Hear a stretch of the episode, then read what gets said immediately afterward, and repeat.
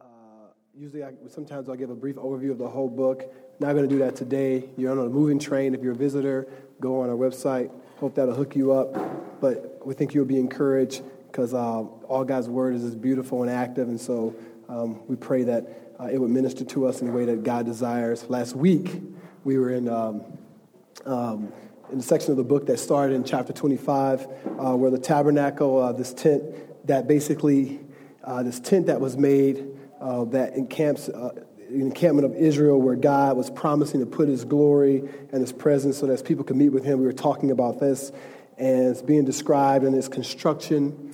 Uh, it's being outlined. Uh, Leon was hooking that up. Uh, we're going to be camped out there a little longer uh, talking about this uh, throughout chapter 26 and 27. Um, if you can uh, put up the tabernacle picture, this chapter about the tabernacle is a beautiful thing, and and I, I, want us to really be asking ourselves, what does God intend for us to learn? Um, a lot of times when you're reading a text like this, and I want to pre- I want to preview this by saying we're going to we're going to read through the text, and I want you guys to. Uh, my prayer, uh, as we've been going through this book for about a year, uh, this is intentional.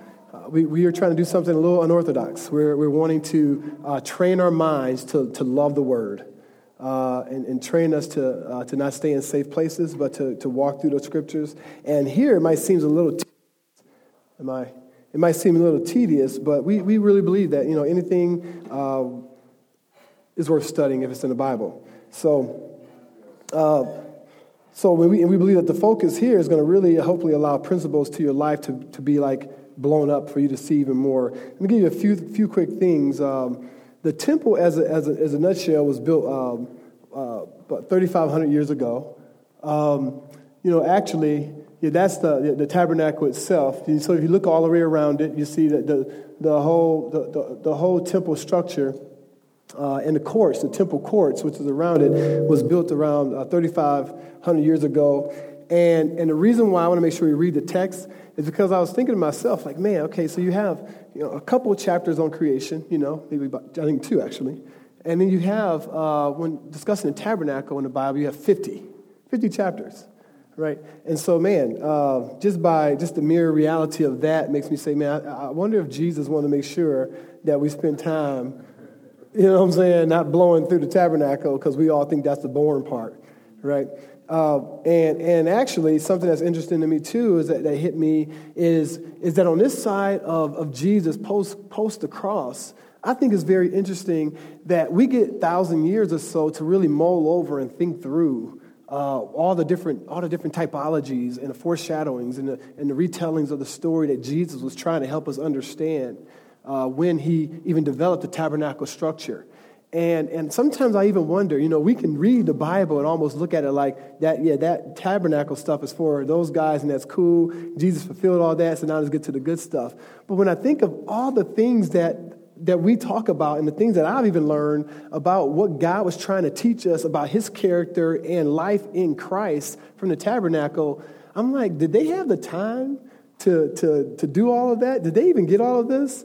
I don't know. Maybe they did. But my point in that, I wonder if, if God is like, actually, maybe this is a lot more for you than you think.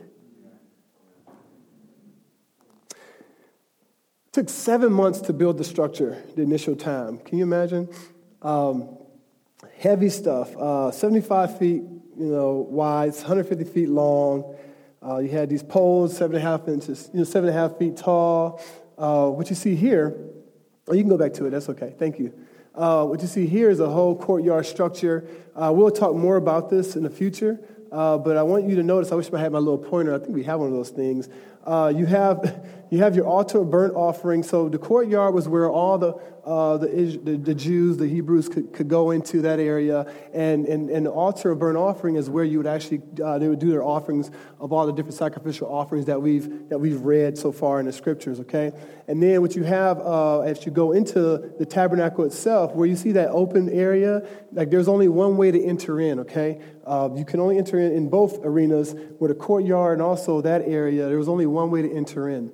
And only people that can go into that area where you see the laver there, which is where you would wash your hands, and that the priests, the Levites, would actually clean themselves before they would enter into um, the Holy of Holies, okay? uh, the holy place, as it were. Okay, so that means all the Israelites, as it were, could not enter into that place. Only the Levites could. Okay, and then what you have, you look further down, you see you have the, the candle, the golden lampstand. Oh, yeah. it's on now. Boom. So this is where, so my little dot here, this is where they would actually uh, wash. And then there was only one entrance they would enter into. So this is where all the Levites could enter into this area here uh, to continue uh, different rituals. Uh, but only here, this is, um, this right here was entering into the Holy of Holies, right? And this is why Leon was talking about the Ark of the Covenant. Uh, now, this place here, only um, the high priest could enter into it. And they only entered into the place one time a year. Okay? Uh, so I just want to give you a little snapshot of that. And I want us to, to understand that, and we're going to be talking, to, talking about this for a while. But, but, but in this place, what we're talking about today, when we look at uh, chapter 26, uh, as we're talking about the curtain structure and the specifics of the tabernacle. So I'm going to start, I'm going to read through verses 1 through 14, make a few comments, and read on. We're going to keep uh, flowing hard. So um, hold on, here we go. Verse 1. Moreover, you shall make the tabernacle with ten curtains of fine twined linen. This is, uh, the, the, this is uh, God, this is Elohim talking, um, uh, talking right now uh, t- uh, to Moses and, and what, what things are going to be like, and really explaining to him how to construct. He's the architect, by the way, God is, of how this thing is going to look. And so he's telling him exactly what it needs to be. Um, you shall make the tabernacle with ten curtains of twine, of fine twined linen, and blue and purple and scarlet yarns. You shall make them with cherubim skillfully worked into them. The length of each curtain shall be 28 cubits, and the breadth of each curtain four cubits. All the curtains shall be the same size. Verse 3 Five curtains shall be coupled to one another, and the other five curtains shall be coupled to one another. And you shall make loops of blue on the edge of the outermost curtain in the first set. Likewise, you shall make loops on the edge of the outermost curtain in the second set. Verse 5 50 loops you shall make on the one curtain, and 50 loops you shall make on the edge of the curtain that is in the second set. The loops shall be opposite one another. And you shall make 50 clasps of gold and couple the curtains one to the other with the clasps so that the tabernacle uh, may be a single whole. Verse 7 You shall also make curtains of goats, goat's hair for a tab- tent over the tabernacle. 11 curtains shall you make. The length of each curtain shall be 30 cubits and the breadth of each curtain four cubits. The eleven curtains shall be the same size. You shall couple five curtains by themselves and six curtains by themselves, and the sixth curtain you shall double over at the front of the tent. Verse 10 You shall make 50 loops on the edge of the curtain that is outermost in one set, and 50 loops on the edge of the curtain that is outermost in the second set. At this point, I love that I'm type A because I agree with this brother. Verse, he knows what he wants. Verse 11. You shall make 50 clasps of bronze and put the clasps into the loops and couple the tent together that it may be a single whole. And the part that remains of the curtains of the tent, the half curtain that remains, shall hang over the back of the tabernacle, and the extra that remains in the length of the curtains, the cubit on the one side and the cubit on the other side, shall hang over the sides of the tabernacle, on this side and that side to cover it. And you shall make for the tent of covering of tan ram skins and a covering of goat skin on top. So when you think of these curtains, let me explain a few things. First, the dimensions we see there's 45 feet long, 15 feet wide. Uh, if you think about it, in a nutshell, uh, that's actually pretty small. Okay, it's a pretty small area. Uh, when you think about what God was doing for, for millions of Israelites, for the point of, of, of serving uh, millions of people for the children of Israel. And also, I want you to notice, notice how nomadic the framework is, okay? Um, that the covering reminds us actually of a, of a nomad's home, uh, the things that they're using. Now, if you look at this here, they have it uh, layered just so you can see what's happening, but uh, when I do my little thing here, there it is. So this is beautiful because uh, here and then also when you looked at the main court and also here, the first linen, the, the, the fine linen that they talked about, uh, you're talking like 10 sheets all put together, and then they wove, within it, they wove uh, like cherubims, okay? And as you, and that's a, that's a beautiful thing. We'll talk about that, why they did that in a, in a moment. And then you had your goat's hair, and then you had ram skins that they had dyed red. And these are all on top of each other, okay?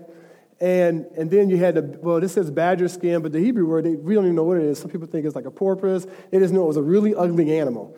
And, um, and, that, and, that, and that what it did was it, it was a, a, protection. And then actually, we're talking a moment, that the, the curtain that, that was in, within here, uh, because it was covered the Holy of Holies, uh, you had this curtain to get into the holy place, and then you had a curtain in here that was covered the Holy of Holies, was four inches thick. Can you imagine? Four inches thick. Okay?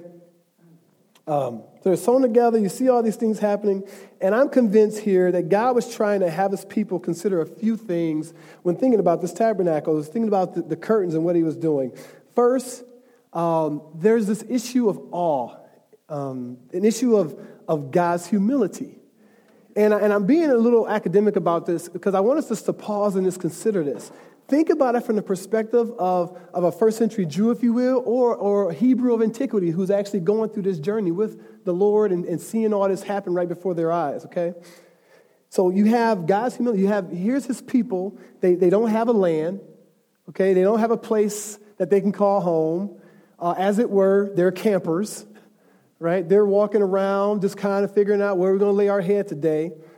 And, and that's the people. And here's God saying, you know what? I'm watching you and I'm watching you be wanderers. I'm watching you not have a place to lay your head. I'm watching you be a camper. Guess what I'm going to do? Let me camp with you. Now think about that. Let me dwell with you. Let me, let me come down and be with you. Um, I, I guys, I, as, I don't, as your bro, I don't think this is just um, God just doing something just theological, like, hey, I'm going to do this thing so I'll make a point. I actually believe what's so beautiful about this is this actually gets to the heart of who God is. That God, um, and I don't want to be sacrilegious for my reformers, like I understand the, the you know, the incomprehensible, uh, the, how, how incomprehensible God is, like we can't comprehend him and all these things, but I'm proposing that God is a humble God. That he's, that he's humble in essence, like that's part of who he is. And um, I think we have Matthew 11:30 up here. If we can put it up, I don't know if we, do we have a Matthew 11:30 up here so we can read it. No, it's not on there. Uh, let me get my Bible real quick. I just want to read it to you. Very, very famous passage, but you know what? It means something to me as I as I look at this text. It just it, it matters to me a little more than usual when Jesus says the famous passage in verse uh, 29, verses 30 says, Take my yoke upon you and learn from me, for I am gentle and lowly in heart, and you will find rest from your souls. Check it out. For my yoke is easy and my burden is light. You know that? I love what he says there. He says, For I am gentle and lowly in heart. You know, what a lot of passages says, I am humble. I am humble. I bring this up because you talk about dwelling in an earthly tent. And you think of the fact that, man, sometimes um, we, we all love, you know, say if you're in a hospital, we love people to, to say, you know, hey, I'll come, I'll come visit. And we go, no, no, no, it's okay, right? And, and we're okay when people call and say, hey, I wish you well. Uh, we're okay when people send you a note, right?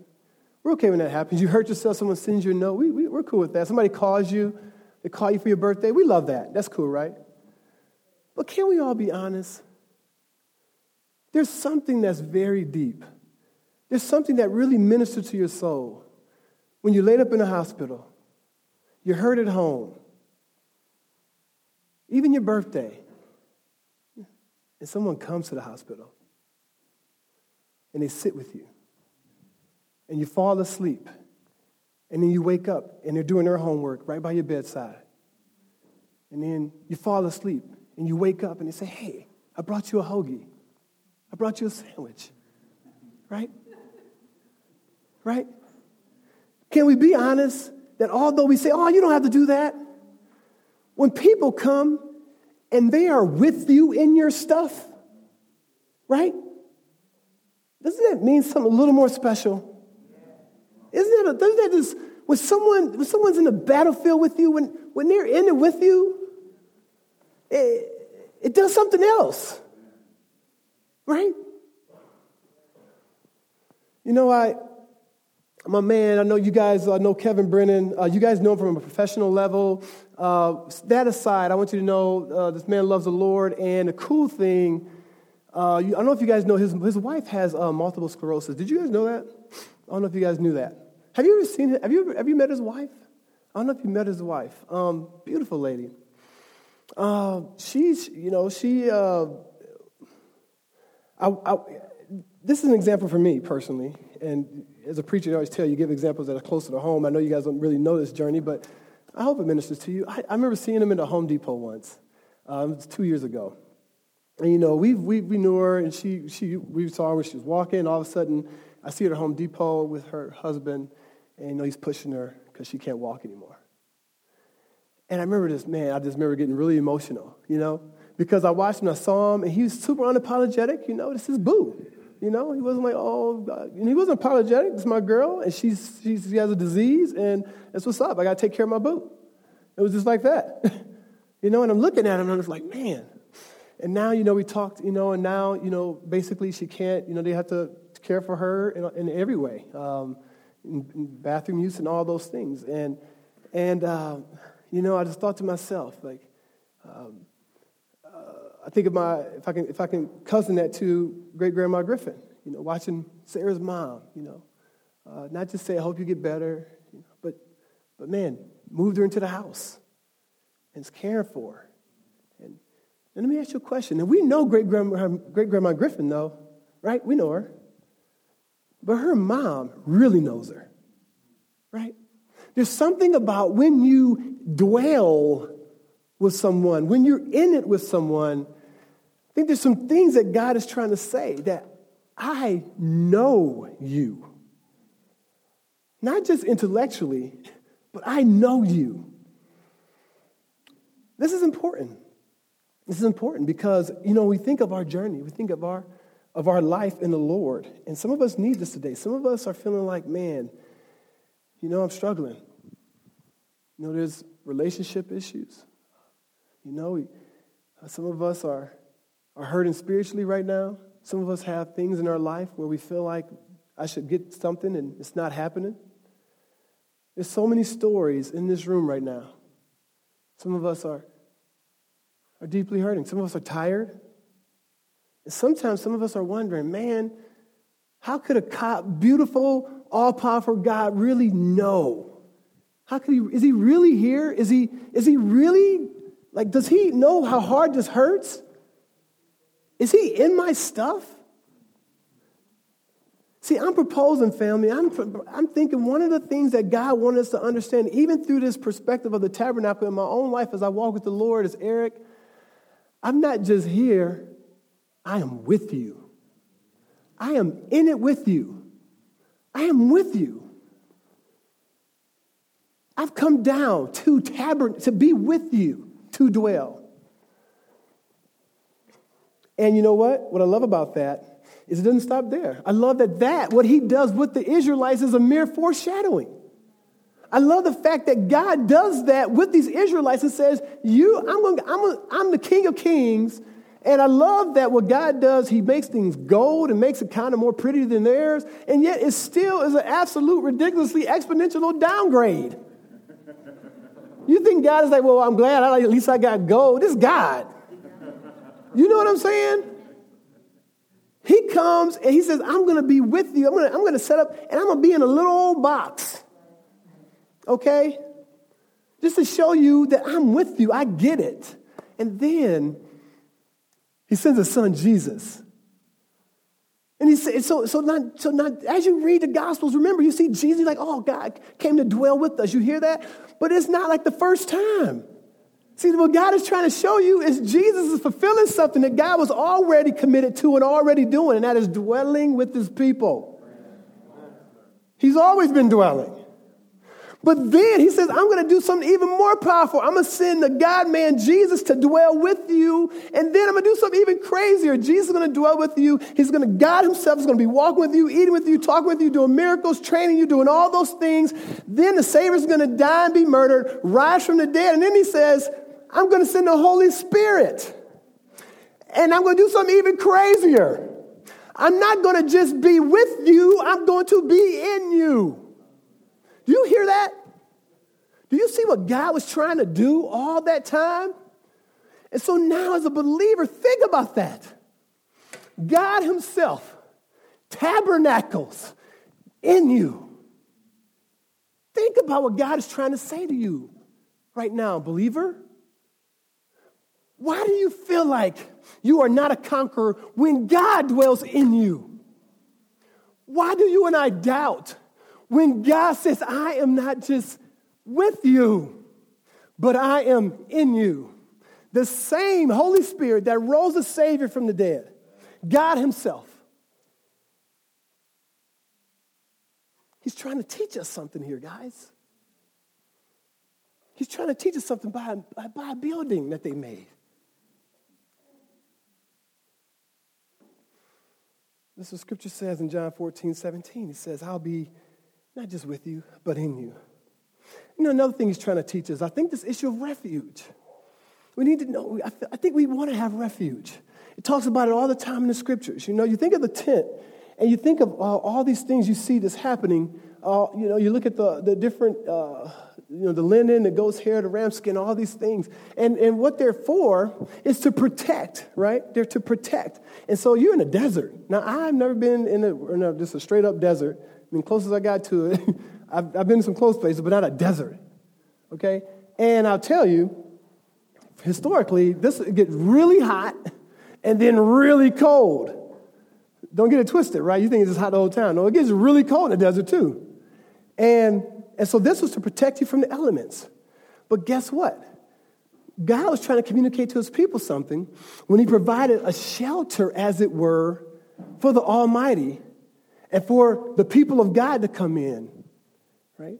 So now, when it was the elements and it was a crazy hot of the day, and they would come in, and it was, it was this, pitter, this picture of, a, of refuge. And if you don't believe me, I mean, think of all, like, as you, as you right now just doing your Bible, you know, gymnastics, and you think of passages in the scriptures, think of all the different passages that talks about him being our refuge, our, our shadow, our shade, as it were, right?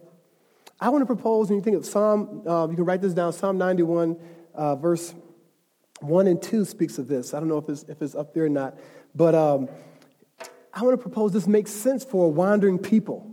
a desert people to have a place, a refuge. He who dwells in the shelter of the Most High will abide in the shadow of the Almighty. I will say to the Lord, My refuge and my fortress, my God, in whom I trust. That kind of language is just plastered, it's just, it's just plastered throughout the Psalms. A sense of God being your comfort, covering you.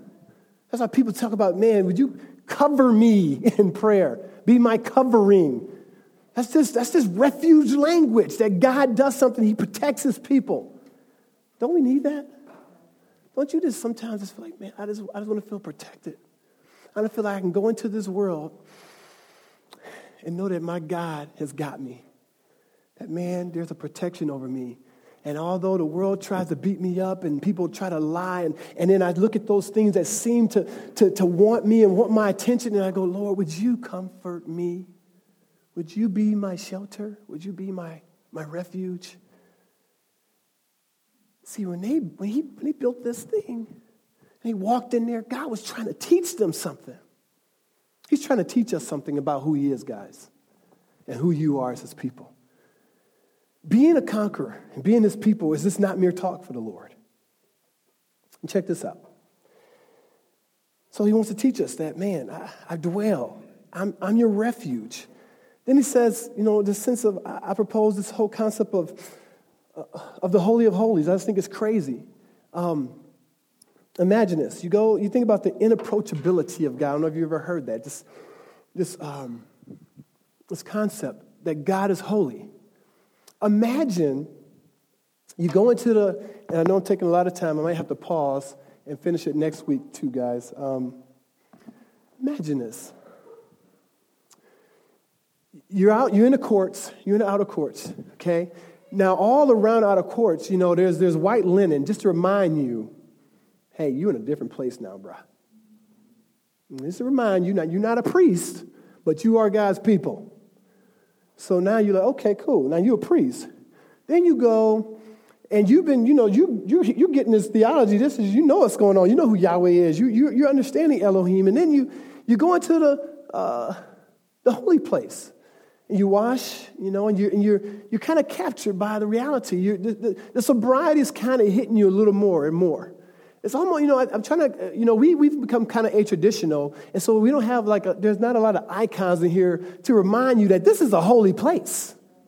All right, don't get it twisted. Sunday at 10, Waldorf gets holy. Okay? So you walking in, you like, okay, I see the brazen, you see the altar, and you're like, oh, okay. So you know, your mind's trying to like, they, they cooking stuff right here. It's a serious business. You see the, you see the wash, you wash your hands. Okay? And now you go in, and now you see the altar and the showbread, and you're like, man, okay, this is serious business. Now, this is what kills me. Think about it. The only light, think about all the covering right now. It's dark, okay? The only light is the golden lampstand. It's the only light, okay? Now, once a year, someone, the high priest, has to go into the Holy of Holies. Guess what, guys? Guess what's in the Holy of Holies? The Ark of the Covenant, the very presence of God. Guess what's sealing it? A four inch curtain. Okay? Now, guess what's in the Holy of Holies? Nothing but God. Nothing but God. No light, pitch black. Imagine that. You're the high priest going on in there. right? I mean, right? It's kind of funny because you, now you're thinking about it. You're like, yeah, that would be freaky. Right? You're thinking that. Think about it. I mean, have you ever been, see, you think you've been in a dark place. We haven't experienced darkness in America. Even when the lights go out, there's still little lights here, and, you know, there's still little trinkets of light.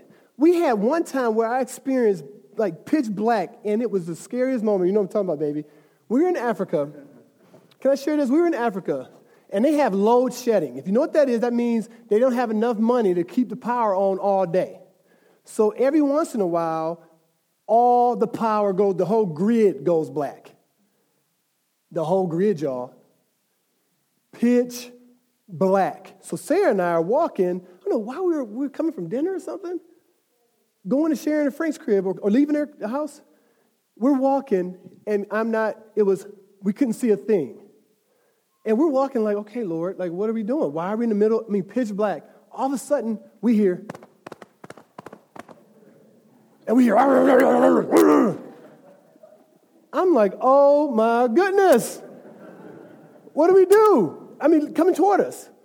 And so Sarah's freaking out. I'm freaking out, but I'm the man. So I'm like, okay, I gotta, I gotta man up. I got to man up. So I grab, you know, pastor, but hey, I'm in Africa. I don't know what's going on. I got my switchblade. Bloop, put, put, put my knife out. Don't think about, well, I got a knife. That's a whole other discussion. You know what I'm saying? Hey, you know what I'm saying? Uh, do what I got to do. So I don't know what's coming, and I'm thinking, I'm about to die. If only I could save my wife. And I remember just putting her behind me and just thinking, all right, Lord, because you literally didn't even know what was coming. And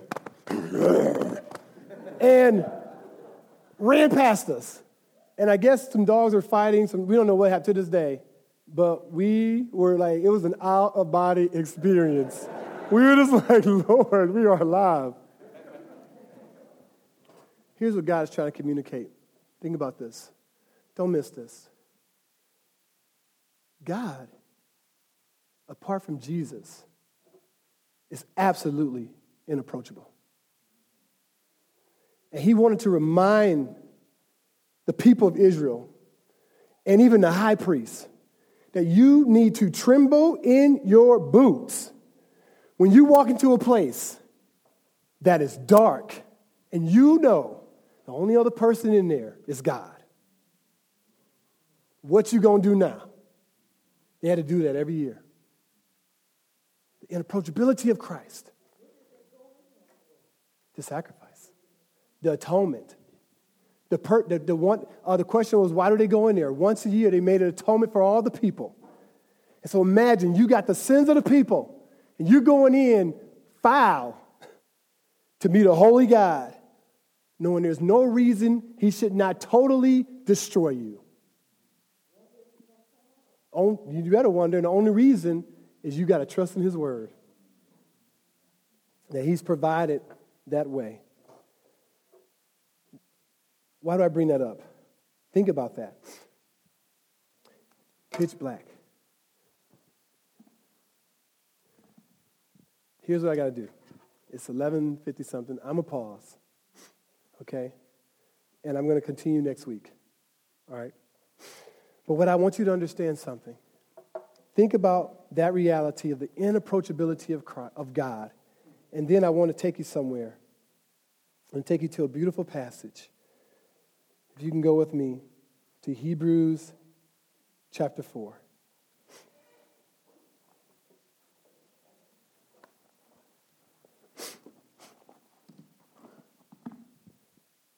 Since then, we have a great high priest who has passed through the heavens, Jesus, the Son of God. Let us hold fast our confession, for we do not have a high priest who is unable to sympathize with our weakness, with our weaknesses, but one who in every respect has been tempted as we are, yet without sin. Let us then with confidence draw near to the throne of grace that we may receive mercy and find grace to help in the time of need. See that? Does that mean something a little more to you now? when you see God saying, I tore a four inch curtain down, and now the very place that was totally dark, unapproachable, you can enter into boldly. Think about that. This is God saying, I am showing you how committed I am to this relationship, this intimacy, the vulnerability of my name to let welcome you into the very presence, the intimate reality of God Himself in Christ. But here's the cool thing, and here's the thing that we all need to just be humbled about. I'm blown away that these guys did this for hundreds of years, and you're talking 1,500 years from then to Jesus, that reality. And you know what it shows me? As rich of a tradition that my Jewish brothers and sisters had who know Jesus now, as rich of a tradition it is, without Christ, all those years are without hope. I don't care how rich your tradition is, how long it goes. Christ says, man, without him, there's no hope. That's why we gather here every Sunday. That's why we fellowship. That's why you give worship to Jesus. Because what he's done, he's become your sacrifice. Right? He's become your high priest. We'll talk about that more next week.